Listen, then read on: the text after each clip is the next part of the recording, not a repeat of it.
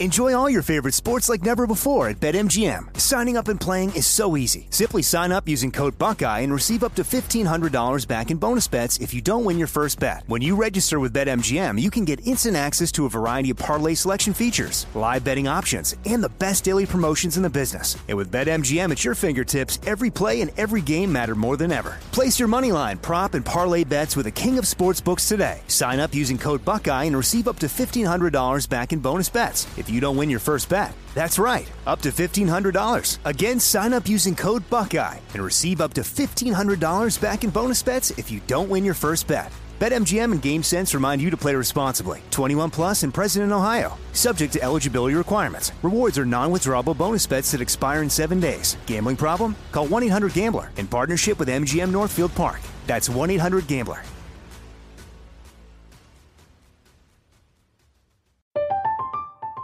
I'm Katya Adler, host of The Global Story. Over the last 25 years, I've covered conflicts in the Middle East, political and economic crises in Europe, drug cartels in Mexico. Now I'm covering the stories behind the news all over the world in conversation with those who break it. Join me Monday to Friday to find out what's happening, why, and what it all means. Follow The Global Story from the BBC wherever you listen to podcasts.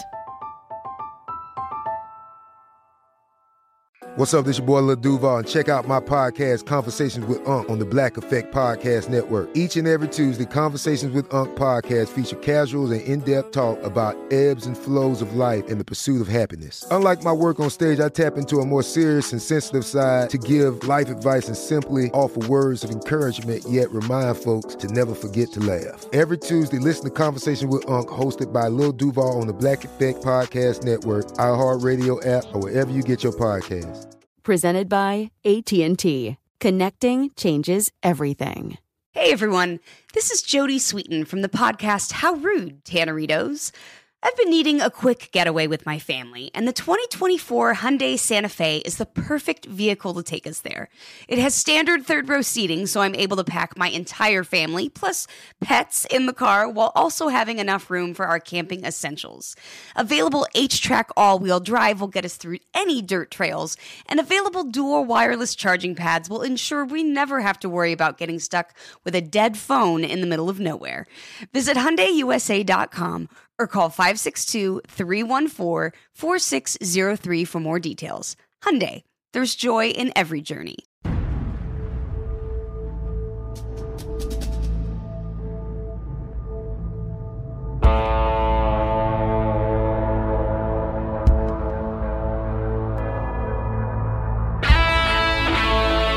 Brute force. If it doesn't work, you're just not using enough. You're listening to SOFREP Radio, special operations military news, and straight talk with the guys in the community.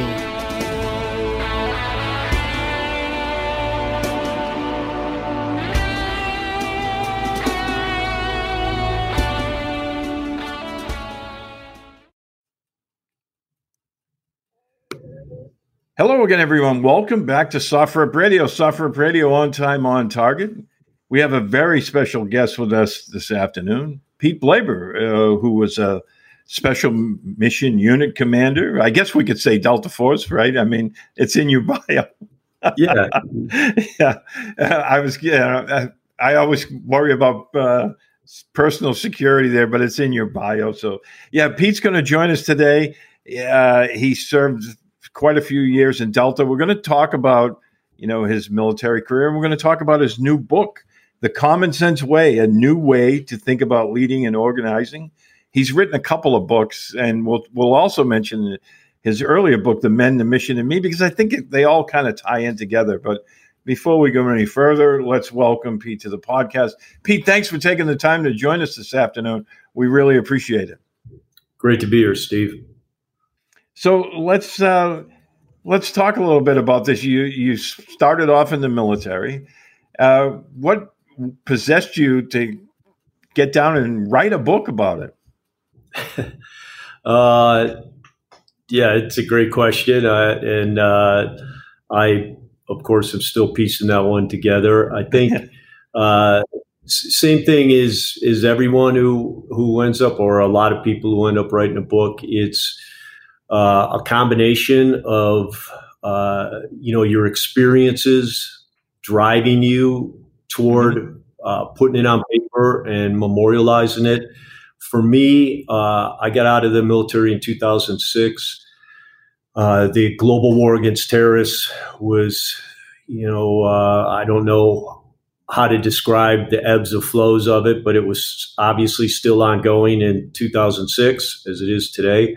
And, um, you know, as, as I got out, I think anyone who, who's gotten out during the global war against terrorists experiences the same thing. It's kind of like, you know, you just finished a marathon and you're catching your breath and now you're thinking about the race and trying to learn from it.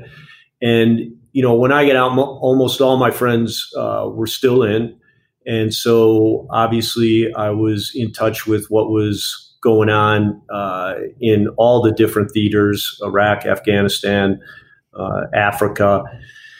And you know, one of the things, uh, one of the main takeaways was we don't appear to be learning anything. Um, you know, where are these foundational lessons? Uh, not complicated, not tactical, just the simple foundational principles that uh, so many great uh, soldiers have, have learned over the past few years, and in many cases, paid the ultimate sacrifice to learn. Um, and you know, it it had an effect on me, and you know, I was I had learned to write early in my career, not to write write I guess is the mm-hmm. quote, but uh, I was taught in my very first uh, uh, unit as a lieutenant, you know, to write things down and always carry a notebook. And I did, and I wrote everything down. You learn right away that by writing it down, you remember it, uh, and you pressure test it. You learn from it, which you know is the main reason for writing it down. In the military, you know, combat experience only matters if you learn from it.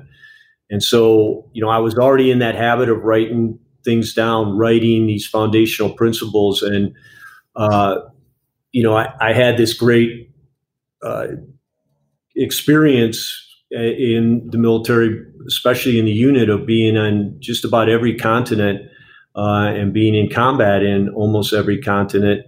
Uh, and, you know, every time, every place I went, uh, every group of people I worked with, there was uh, one or two lessons, big foundational lessons that I took away. And along the way, I wrote them all down and aggregated them.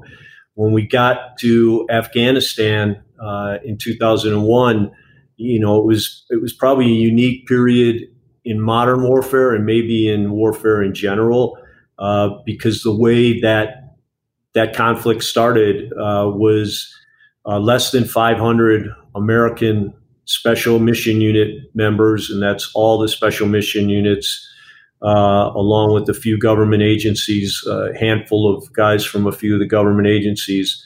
Uh, were on the ground and were able to drive out um, the entire Taliban government, along with all their for, foreign fighter allies.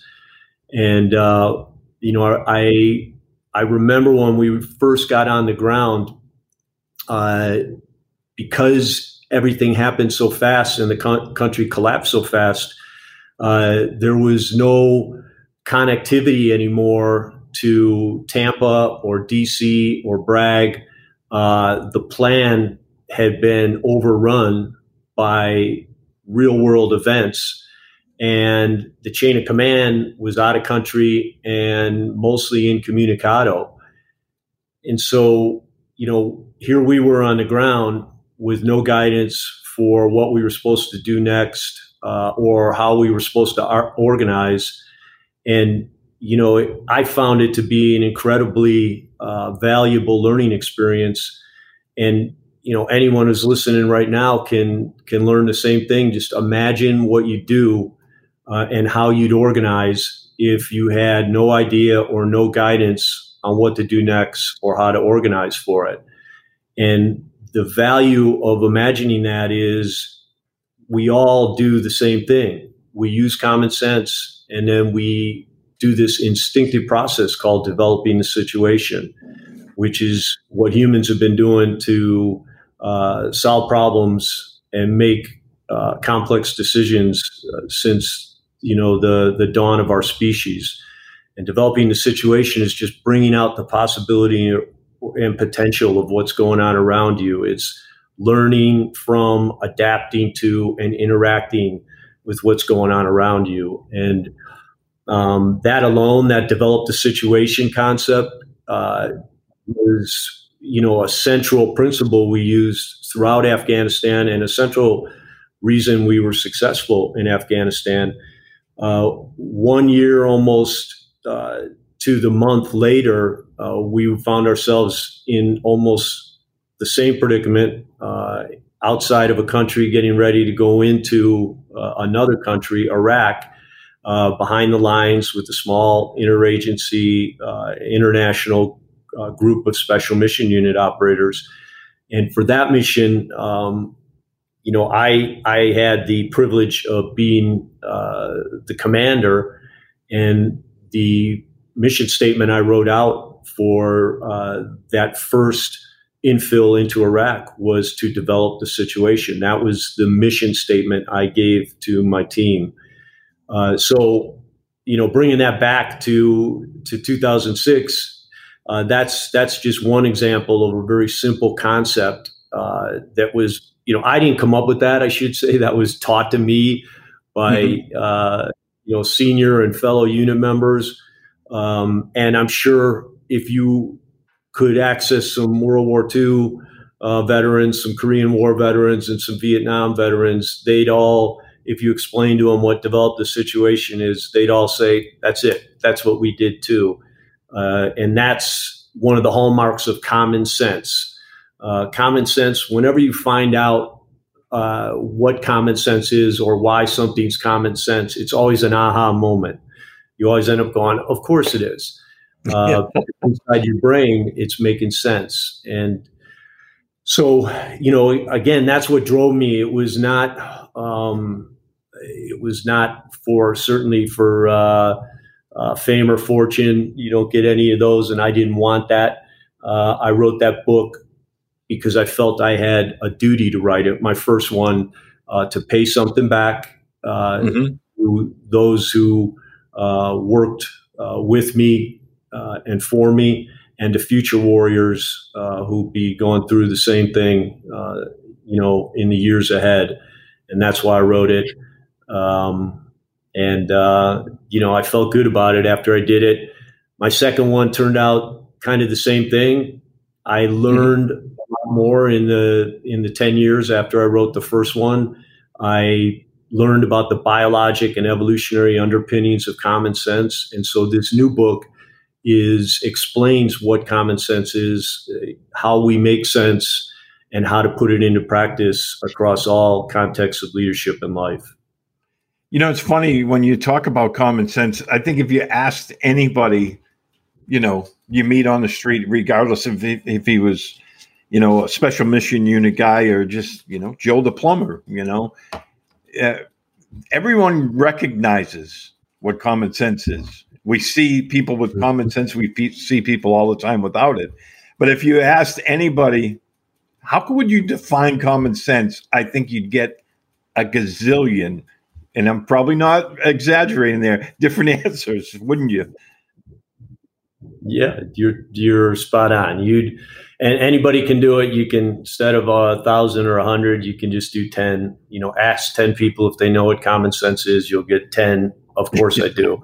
Then ask those ten people to define common sense, and you'll get ten different answers. And the reason for that is there is no agreed upon definition for common sense. There's no. You can go online or into the dictionary uh, online, I think there's 10,000 definitions. Uh, wow. Uh, and in the dictionary, you're going to get a different definition depending on what dictionary you look up. Uh, it turns out both science and philosophy have turned their back on common sense. Uh, and they also have no scientific uh, definition or explanation for it. Um, but you know, as always, uh, we the people are the ultimate governors of uh, what does and doesn't doesn't make sense, and we know common sense is real, uh, and that's a big part of this second book. I just explain it in very simple uh, mm-hmm. forms, very understandable to anyone. Uh, you certainly don't need any kind of science background to understand the biologic underpinnings of common sense. Uh, and it's real simple. We all make sense a common way via our five primary senses uh, sight, sound, smell, taste, and touch. And uh, that's what makes it common. The way we perceive the world, the only way we perceive the world is through our senses. Uh, and it's also why uh, we all have two eyes, two ears, a nose, a mouth, a brain, a spinal cord, packaged inside a body, elegantly wrapped in skin. Uh, evolution won't let us make sense any other way. And why is that important? You know, why is that more than just, uh, you know, cocktail party trivia? Because if we all make sense the same way, then we should have a language uh, and we should we should always fall back to that common ground uh, to explain what does or doesn't make sense and to pressure test the sense we make and you know that's that's part also of what my new book the common sense way does in it it has what i call the language of common sense and it's a new way to think about leading and organizing based on that biologic and evolutionary underpinnings. Uh, and it, like I said, you know, there's nothing uh, there's nothing magical about it, uh, but understanding it mm-hmm. enables mm-hmm. you to uh, make better decisions and think better thoughts. That's metacognition. If we understand the way we think and why we think that way, we can use that knowledge to make better decisions and think better thoughts. And that's what you know any reader will get out of the, out of my new book, The Common Sense Way. And and this is not just for military people. This is for corporate people and basically any walk of life.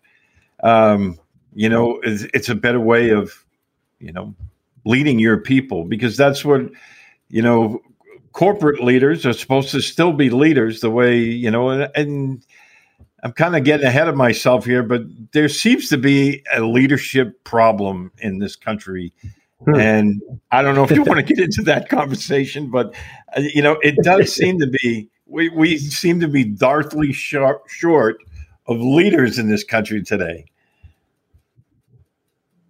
uh, spot on steve i think the problem you know, it, it's pretty hard to get to the the bottom of the problem. Uh, but if I had to, you know, if I had to uh, put my thumb on one thing right now, it would be uh, leadership.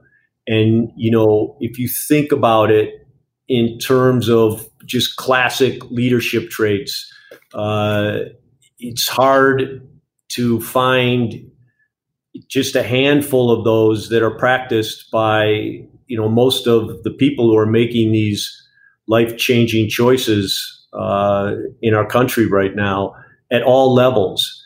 Um, you know, and that's another part of you know of the book that I, I also felt compelled to talk about. And you know, leadership is not some amorphous thing that you know no one can define. Leadership is an evolutionary pattern of human behavior that emerged the first few moments, the first few members of our species breathed their first few breaths.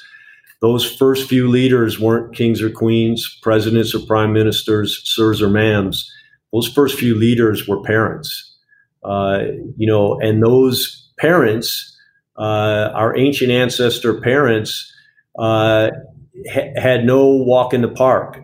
Their lives were appropriately described as nasty, brutish, and short. They lived their life in the moment because every moment prevent, presented a survival choice. Uh, they either found something to eat and for heat, or they starved, froze, and were eaten by something else. Uh, you know, for our ancient ancestor parents, their purpose drove everything they did. And their purpose was to ensure that both they and their offspring survived, thrived, and evolved. And that is why our nervous system evolved the way it did. Its purpose is to help us survive, thrive, and evolve as a species. Uh, and one of the things people ask, you know, again, back to that, what is leadership? Well, our ancient parents knew what leadership was. Leadership was taking care of their people. That's the only way they could accomplish their purpose was to, which was to ensure they and their offspring survived, thrived, and evolved. So, you know, taking care of your people again is not just some platitude or some philosophic thing that's up for debate when we talk about leadership. It's the purpose of leadership. Uh, the purpose of leadership is to take care of your people, not rule them. So exactly, if you yeah. that simple principle and apply it today, it's almost as if, you know, let's just talk in our federal government today. Uh, every one of those leaders should be required to take that oath. They should almost have to go through a, a course before they begin their job as a congressman, a senator, the head of the Department of Defense, the head of the CIA, the head of the FBI, the president, the vice president, every one of them should have to take a common sense leadership course. I'm not talking about for me, I'm talking about basic common sense. And they should have to recite that oath because it's very obvious that it's, you know, as far out of their uh, awareness and their you know foundational principles as it can get right now. And we we the people need to do something about that to change it. Yeah that that's that leads me into another question and uh, it's kind of open-ended maybe but how do we make that an important i guess uh, uh, part of our society again because it seems like you know maybe I'm looking at things through rose-colored glasses, but it, you know I look back to my my parents' generation, and there was so many great leaders, both politically, militarily, you know, civically. I think it's I think people, you know, they. I'm getting off on a tangent here, but you know, I, I, look back at my own uh, career as a journalist, and you know, I worked for a couple of newspapers, and one of my newspapers said to me, besides covering the things that I, I got hired to do, they said you're going to have to cover local town politics, and at first I didn't want to do it, and you know, then I got into it. I started covering it, and then talking with the town manager one evening afterwards, we got into that, and he said, You know, the 99% of the people could care less about local town politics. But this is what drives 99% hmm. of their their lives. And we need yeah. better leaders at the local level, not just up at this, you know, national level, but at locally, because this is what drives us. And I know I got off on a tangent there, but how do we make leadership important again? Well, uh, it's first the question needs to continually be asked. So I applaud you for for bringing it to the forefront. Everyone needs to ask that question, think about it. Um, you know, part of it is just uh, so we have to stop some of the almost anti-leadership rhetoric that goes on now. Um, you know, just think about because you were in the military, you know, pretty much same time I was. You understand this. Uh, you know, the mil- military is at its best a sprawling leadership academy, and you know, after a couple of years of attendance, you've seen and heard about the importance of taking care of your people and doing the right thing so many times that it sticks with you for the rest of your life. Uh, but hearing and reading it on banners in the auditorium in the hallway only goes so far. To learn how to apply it, you have to see it in action. You have to have models, uh, common sense leadership models uh, that you can pivot off of. And I talk about that in uh, chapter seven of my new book.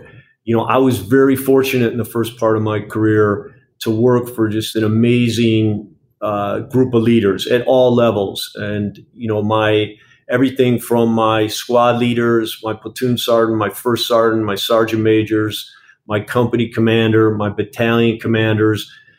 These I was just incredibly fortunate. And I'm, I'm saying that in retrospect. I did not know it at the time. You know, I came in and because my first couple of units had such amazing leaders, Uh, it set a high standard for me for the rest of my career.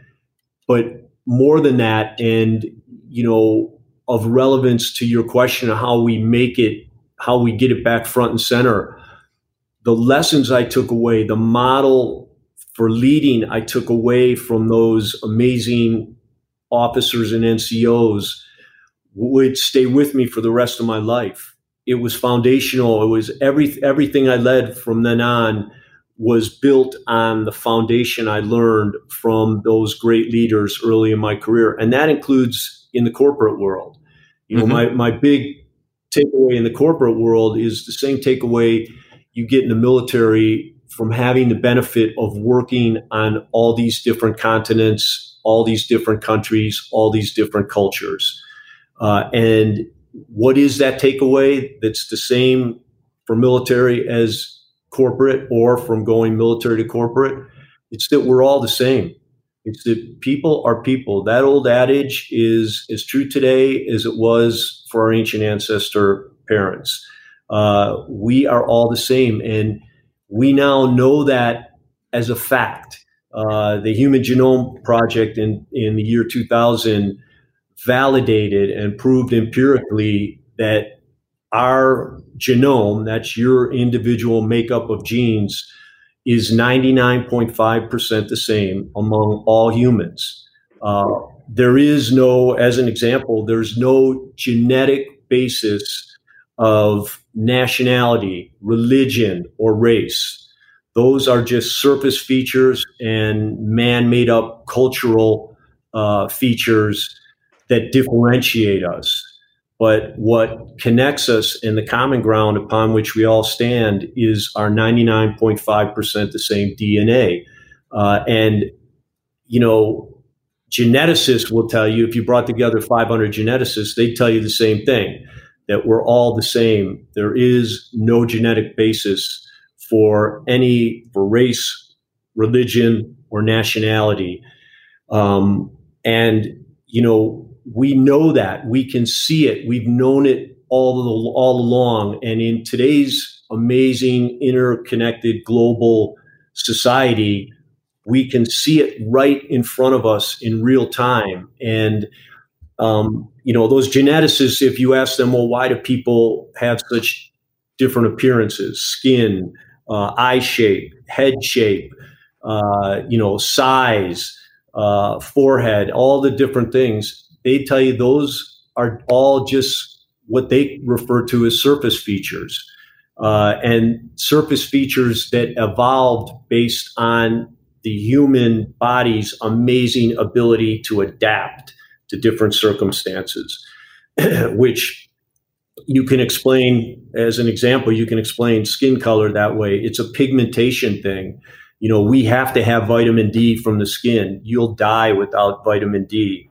So when you're in a place with a lot of sun, uh, there's no problem getting vitamin D. So now your skin has to actually block some of that sun in order to keep you from getting skin cancers and other ailments. And so you'll get darker in a place uh, that always has sun. If you go to a place that rarely has sun, like Europe, over time, the body adapts and our skin is the first thing. It starts lightening up so that the vitamin D can sink into that subdermal level and feed our system as the life saving vitamin that it is. Uh, so, you know, again, we've known that all along. We've known we're all the same. Uh, anybody who, who, has friends with people of different nationalities, different religions, whatever knows that intuitively. But now we can see it. We can see it in a couple generations, uh, you know, of of people who intermarry between ethnicities.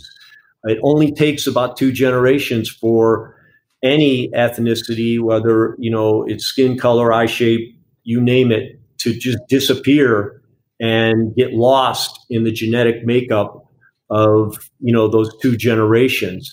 Um, and again, when you look at that person, you know, two generations later, the the child or the children they produce, you ask, you know, what what race, religion, nationality is that child, um, and it it reinforces that we're all the same. Uh, we are one species, and it's incredibly important to remember that right now because we have people who, you know, for whatever reasons, are trying to divide us, and we can never let them divide us. We can never let them delude us into thinking that we're different. We're not. We're all the same. And again, you know, it, the irony of this is, uh, you know, military have known this and known it before anybody else uh, for many, many years. And we've known it because it's common sense. Now we know it biologically as as a fact. Yeah, and uh, with that, we're going to take a, a, a, short pause here for a second. We're talking with Pete Blaber, uh, former Delta Force commander, who's written the book "The Common Sense Way: A New Way to Think About Leading and Organizing." And I have to read a, a quick statement from SOFREP here for a second. SOFREP will be giving away a top of the line smartphone as part of their third quarter sweepstakes running from July 1st to September 30th. If you're a member of SOFREP, use the link to tell friends and family about SOFREP, and you'll earn points for every referral that becomes a member. The winner will either get their choice of an iPhone 12, uh, 128 gig, or a Samsung Galaxy S21 Ultra 5G, 5G 128 gig. Anyone who becomes a member is automatically entered in our new member sweepstakes with a chance to win an Emerson Commander knife or a Surefire LED flashlight. So, folks, make sure you uh, refer your friends to softrep.com. Now we'll go back to the podcast with Pete. Pete, um, you know, uh, you spent time. I, I know uh, I've I've read a little bit about your background. Your first uh, uh, military assignment was up on the DMZ in Korea. Then you spent time in the 75th Ranger Regiment before moving on to Delta. Uh, is there anything in your experience, particularly, that made it easier for you to be successful to lead either in the military or corporate world? or was it all? Um, yeah, I think. Yeah, I think it was. I think it was I think it was all above. I think again, common sense. Um, I'm very, very fortunate, as I as I mentioned, to have worked for great leaders. They were common sense leaders, uh, and then you know to get to the unit at this formidable point in my career, and I got there in 1991. Uh, spent 13 years there. Uh, everything in unit was about common sense. So you know, senior uh, the senior operators uh, would tell you just use common sense. Uh, you know, the last word or guidance you got going out the door was, you know, was common sense. Uh, whether just pure use common sense or keep your head up and eyes open. Uh, you know, it was all about common sense. And the unique thing about that was, you know, back then even I didn't have a definition for common sense. Uh, no one ever told me what it was. You, you, know, you and I already talked about the 10 people, 10 different ideas of what it is. Um, but even without the definition, I knew what it was. The definition was incredibly important. The understanding of its biologic and evolutionary underpinnings were incredibly important because one of the things I think that trips people up uh, about referencing common sense is you know, think of whether in the corporate world or military, you're in a debate or, you know, a brainstorming session about what to do next. Uh, when you try to say that doesn't make sense or let's use common sense, it doesn't hold any water because there's no definition of what doesn't make sense or what common sense is. So once you understand its basis, its biologic basis, how it's how our entire nervous system is hardwired mm-hmm. to interpret the world, it becomes easier uh, to validate it as a principle uh, to either uh, support or uh, you know show or go against a particular course of action because you know a unique thing about the fact that we all make sense a common way is that we also recognize senselessness a common way. And that's why you can go on to almost any military or corporate blog site and really see the same things people complaining about the same things and really talking about problems the same problems with just different haircuts and different outfits on them. Uh, so, you know, we all make sense a common way and we all recognize senselessness a common way.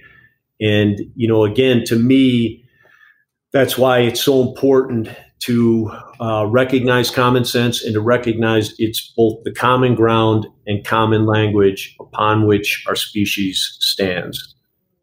Yeah, I was reading some of the excerpts from your book, and one that that stood out to me was actually something that I think we've all been taught the opposite, and that's behavior controls thoughts, and rather than you know, uh, I think we've all been taught, oh, your thoughts control your behavior, but it's actually the opposite, isn't it?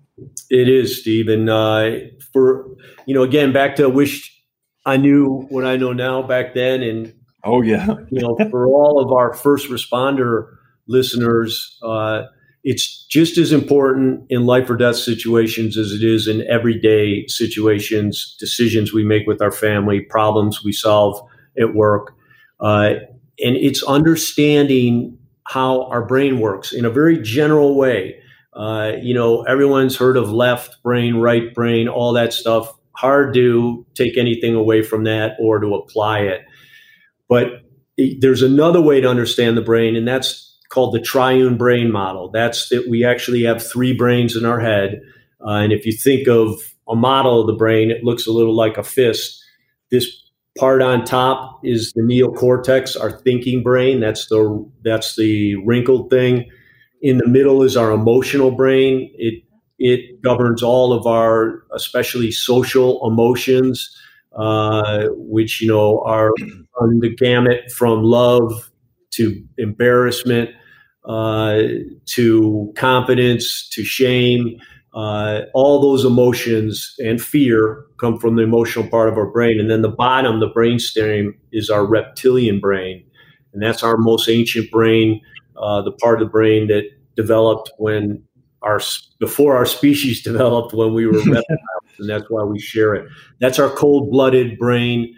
It monitors all of our uh, our systems. Uh, so our breathing is unconsciously governed by it. Our heart rate is unconsciously governed by it, which is why um, why the reptilian brain is the first part of our brain to react. Uh, it does not understand language. It only understands uh, visual and auditory experiences. So it's the part of our brain that is there to snap you into fight or flight when something bad happens. Unfortunately, uh, you know, our brain, human, the human species is somewhere between three and four million years old. Human species, not Homo sapien. Uh, we came at the very end, and over that time period, for 99.99 infinity of the time, we were hunter gatherers, and our nervous system is still calibrated for our hunter gatherer ways. What does that mean? It doesn't mean our nervous system or our emotions are irrelevant. It just means they're outdated. Um, we don't have saber-tooth tigers hiding behind every rock today. uh, you know, in, instead, our lives our normal daily lives, it's very limited to come into a life or death survival situation. Uh, truth be told, driving our car is the only real life or death survival situation most of us have every day. Um, so that's our reptilian brain, emotional brain. That neocortex, it's a it's an amazing part of our brain. And you know, I, I gave you the hand model. It's important because think of the arm like the spinal cord. The that's the main pipe that sends mm-hmm. all of our uh, all of our sensory experiences up to our brain. Uh, so it's important to see it this way because you can see it's a bottom up uh, sensory delivery system. And what happens is the first earliest part of our brain to get any sensory information is that reptilian brain, followed by the emotional, followed about a quarter second later by our neocortex, our thinking brain. So our first instinctive reaction to any type of external stimulus is always emotional, non contextual, and instinctive. Uh, so, a, a, good example of that is road rage. You know, we're angry before we even know what made us angry. And that's, again, our reptilian brain kicking in fight or flight wise. It, its only purpose is to detect threats, is to keep us safe. So anything that can be interpreted as danger, your your uh, reptilian brain is going to kick you into a fight or flight state. Um, and the only way you're going to turn that back is to take about a quarter second and learn to turn on your neocortex. And you know that's the part that's so important, especially to first responders and especially to anyone who's making decisions and solving problems. The, your neocortex is the only part of your brain that can understand language. It's the only part of your brain that can monitor sensory information real time. And it's the only part of your brain that can think forward. So it's incredibly important to engage your neocortex. And it's as simple to do as taking a couple of long, full, deep breaths in through your nose, out through your mouth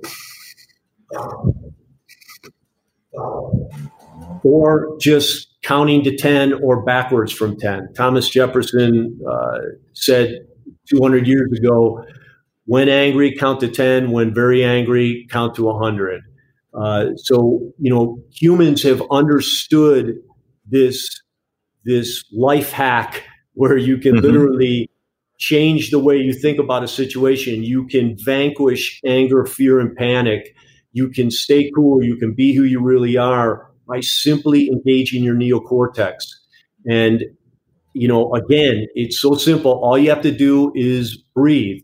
Why, why is that? And, you know, remember when I told you initially about common sense? Whenever one of the litmus of common sense is whenever you hear the explanation for it, you go, ah, of course.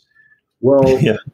breathing is that way. Is I told you that the reptilian brain controls breathing. So the only part of your brain that can take conscious control of unconscious processes is your neocortex. So the only part of your brain that can make you breathe is your neocortex. You got to think about it to make yourself breathe. The same thing goes with smiling. A lot of people don't know this. You can put a smile on your face, and when you do that, you'll feel happy. And it's because those muscles in your face are attached to your brain and they're set up so that when they all go up in that certain formation, you feel better, you feel happiness. Uh, so these are life hacks, and for first responders, incredibly important. When you feel, you know, when you feel those, uh, you know, your stomach tighten or you you feel yourself get nervous or whatever, take a few deep breaths. If you see someone going off in the equivalent of road rage in combat, screaming, uh, purple, you know, veins popping out of their forehead, saliva flying out of their mouth. All you got to do is put your hand on their shoulder and say, "Hey, hey, man, take a deep breath, count to ten, and every time you do that, that person will be grateful that you did it because you just snapped them out of reptilian, non-thinking brain inability to understand what's going on around it and put them into thinking, all senses scanning, monitoring real life uh, sensory information. If you if you want to have any chance of making a good decision, you've got to engage your neocortex, and it applies in everything you do. Uh, one of the things that was taught to me in, that in the realm of that actions control thoughts was if you ever really focus on something if you ever want to really understand something, if you ever want to do it as good as you're capable of doing it, then pay attention like a cat who's looking for a mouse in a field. And it's an incredibly powerful image. It was taught to me by one of our sniper reconnaissance uh, operators. Think about a cat looking at a mouse in a field. They set themselves up, their eyes are wide open, their ears perk up, their all senses 100% focused on that field. And it's kind of amazing if if you shoot with if you ever have a chance to go to a shooting school or shoot with elite shooters. There's there's so many out there. Kyle Lamb is a good friend of mine. Watch their eyes when they shoot. Every shot, not just not just when the camera's on them. Watch their eyes.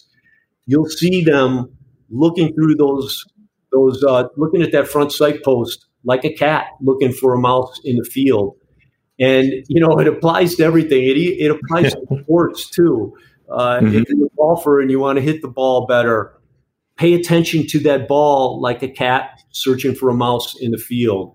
And if you want to write something, uh, a paper, and you want to write it as deeply as possible, think through that mental image and then focus yourself on what you're doing that way.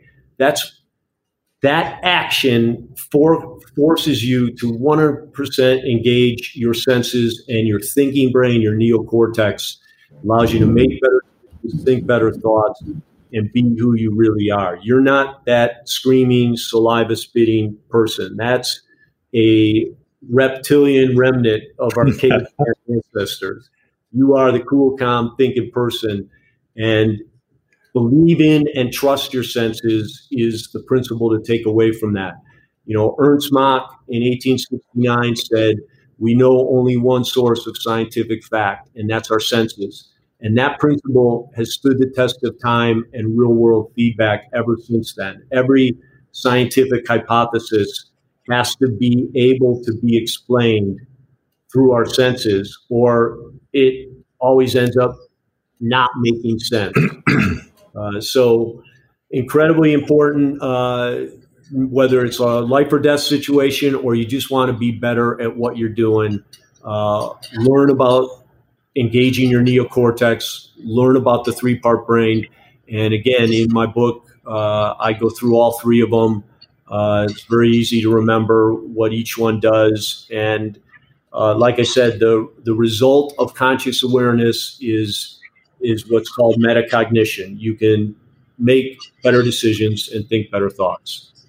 You know, it's funny when you were talking about, you know, guys in combat and getting that calming influence, it, it immediately my mind snapped back to the the miniseries Band of Brothers when they were attacking the town of Foy and everything mm-hmm. that could possibly go wrong went wrong. And, and you know, the unit was almost disintegrating before our eyes and then Lieutenant Speirs who's like the calm guy, comes running up and he's like, I'm taking over. And all of a sudden, you can see everyone get focused. And he ran right through the German lines, got to the other side, hmm. you know, made coordination with the other guys and comes back. And then right then, the whole unit, everyone got their sense of focus back and come back together. Yeah. Well, uh, and you're right. In every all the great movies, think about in Platoon. You know when uh, they're lighting that village on fire, and uh, William Dafoe runs up and you know yells, "Barnes, what the f are you doing?" You know he's snapping him out of it there, and it's almost mm-hmm. like you know a modern day version. We should run up to people and go, "Hey, man." Engage your neocortex. You're a reptile right now, and but I really believe because uh, look, it, this is another example. I've done it three times on combat missions. I've had, uh, and I learned it from my original battalion commander. He's the one who told me the most important thing you can do when talking on the radio is to speak slowly with a calm voice. No matter what's going on around you, remember that the human brain takes 90% of message from the tone and your body language, if you can see it, and only 10% from the words. So eh, if you're a screaming, saliva spitting maniac, which I've seen on the radio in every combat zone I've been in, uh, you're not only not making sense, but you are passing on a panic like mindset. So common sense is contagious, so is calm, and so is panic. And that's again back to our reptilian brain. That's the way we're hardwired. We are hardwired like a herd of deer in a field.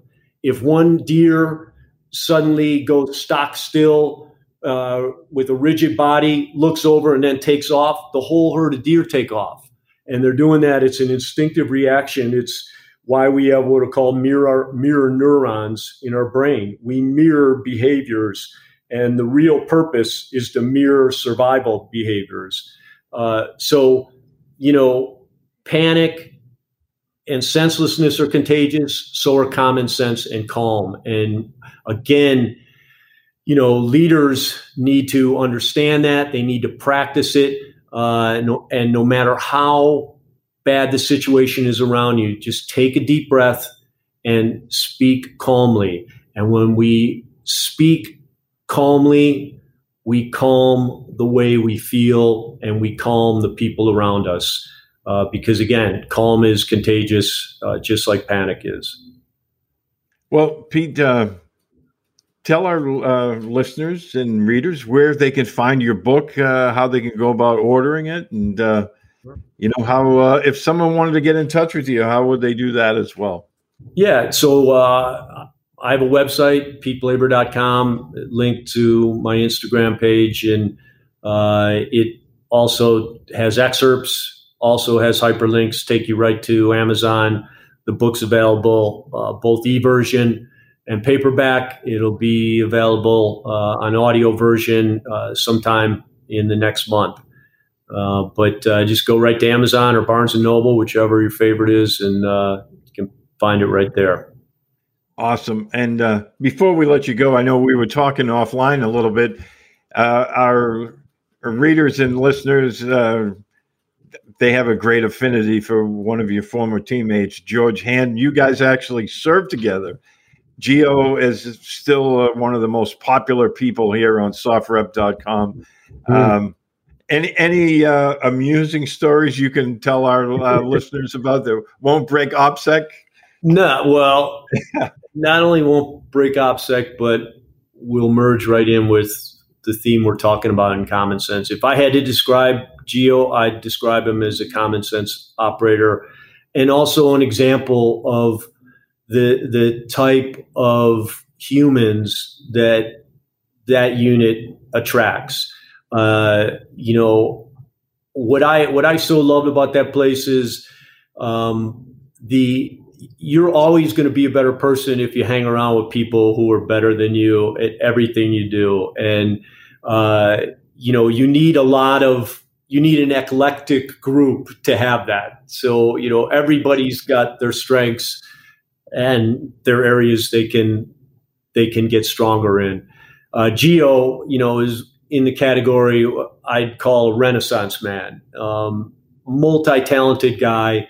Uh, you know, speaks five languages, and there's an asterisk on those five. He's he's one of those people that can pick up a language and internalize it in weeks. So if there's a new country, a new hotspot, he can focus on that area, that language, and have at a minimum survival ability to speak it uh, within weeks, not months. And so Geo and I, you know, all of all of our uh, working together was in low vis operations, uh, where most of the time we were not in standard military garb. Um, you know, we were down south, probably the most dangerous time. And uh, this was during the drug wars of the 90s, going after uh, cartel kingpins. And Geo was absolutely uh, essential to the successes, the amazing successes we had down there. And this was not a mission that, um, you know, that anyone in their right mind would volunteer for. Not only was it extremely dangerous, uh, Geo, and you can ask him about this, probably lived in as an austere of environment for as long of a period as he could ever have imagined during that time. And, you know, I bring that up because that's the sacrifices, the behind the scenes sacrifices that nobody knows about. Uh, drinking contaminated water, your gut is always, uh, you know, between okay and not okay.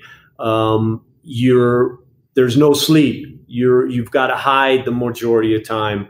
Uh, totally austere environment, no food, and the food you get has to be checked. Make sure it's not poisoned. Uh, really, really difficult situation, and he was a main reason we were able to come through that and accomplish our purpose. Uh, my my more time than that I spent with him was in Bosnia, and of course his uh, his capacity for languages shined again there. He picked up Serbo-Croatian uh, like that and was able to speak. We we could go into a cafe and he could order, he could chat, and uh, you know people knew he wasn't from there, but they definitely didn't you know believe he was an American. Um, and you know that's where I saw his common sense, his ability to think on the feet. We had some incredible micromanaging. Uh, SFOR generals. They were the guys running the show in Bosnia, four star generals. For some reason, anytime a capture mission, anytime we teed one up, you know, that's when they wanted to come in and begin exercising command authority over every part of the decision. And it it got absolutely at times surreal uh, at how at the details that caused missions to be derailed. Well, there was one where we had been searching for this guy uh, for about six months, and we finally had a good source who gave us good information about where he'd be at a certain time and place. And if we could confirm that, we very simply would have a assault force standing by. Uh, I won't mention how they were standing by, but if we could confirm he was at this meeting, we could go in, just grab him, get out, and uh, no collateral damage, no one hurt. Uh, the ultimate in a capture operation. Well, when we got to the general, he was all up in arms about, yeah, well, this car that your recce people are going to use, this you know low vis car, uh, how are we going to be able to tell where that car is? And our answer was, well, they have a satcom radio and they can give you a grid. He said, no, we. What if the satcom goes down?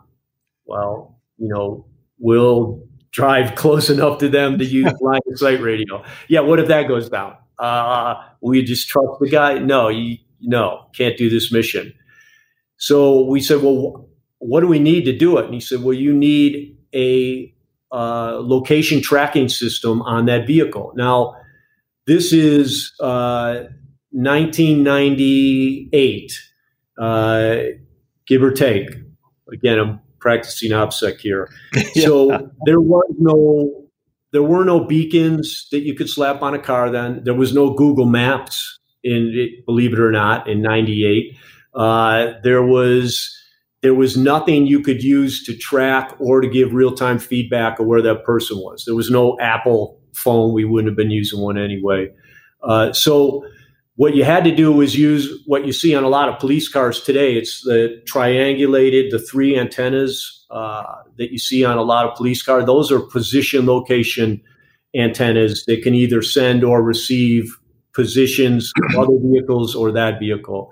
So we had to put that on the car. Now, a low vis car with three antennas sticking out of the roof is not really a low vis car anymore.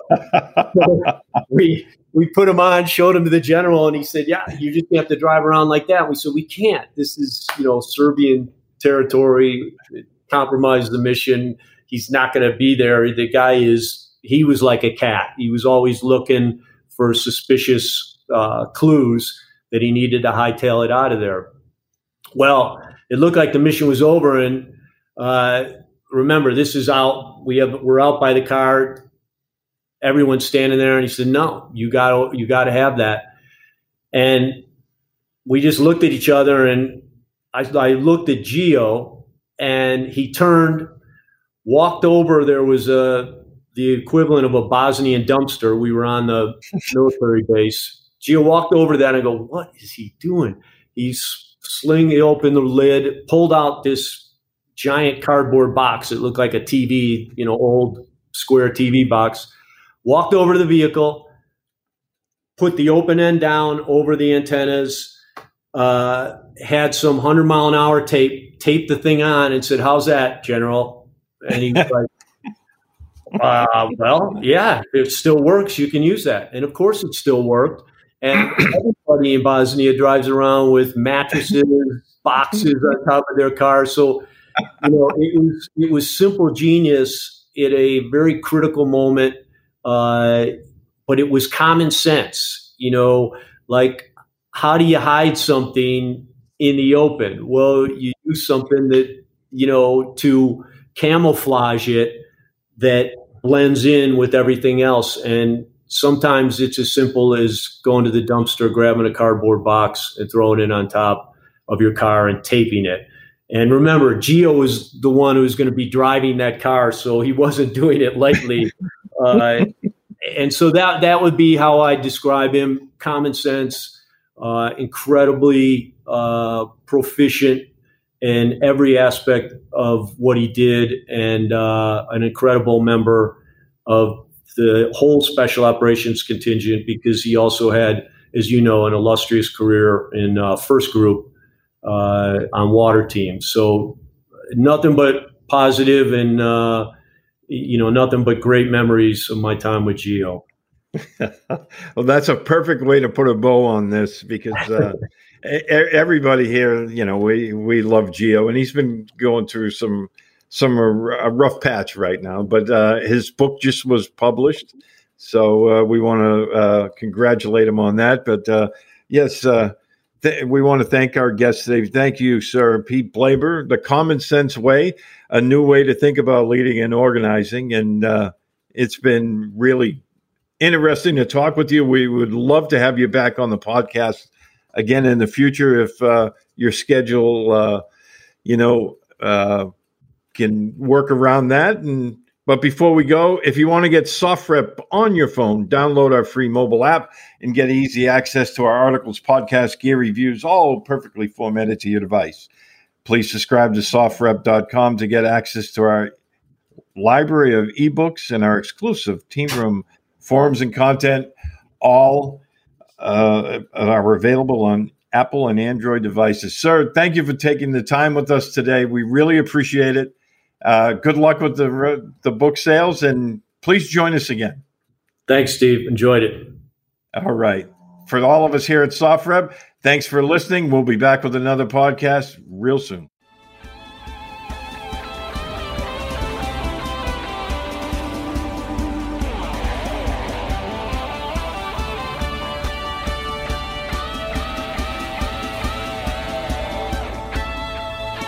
You've been listening to SOFREP Radio.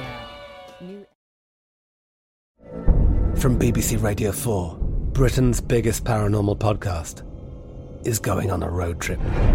I thought in that moment, oh my God, we've summoned something from this board. This is Uncanny USA. He says, Somebody's in the house, and I screamed. Listen to Uncanny USA wherever you get your BBC podcasts. If you dare.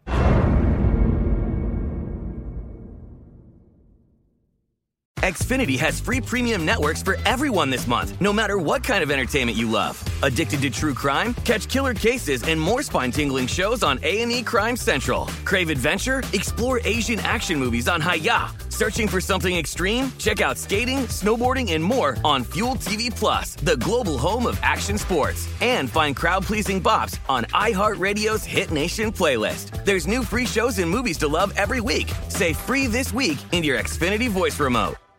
With every CBD product claiming to do something different, it's nearly impossible to decide what's best for you. Lazarus Naturals pioneered the farm to front door model of transparency where they handle each step of the production process to ensure quality, potency, and consistency. Scannable labels allow you to see the test results of your hemp batch so you can be confident in the safety and quality. Visit LazarusNaturals.com today.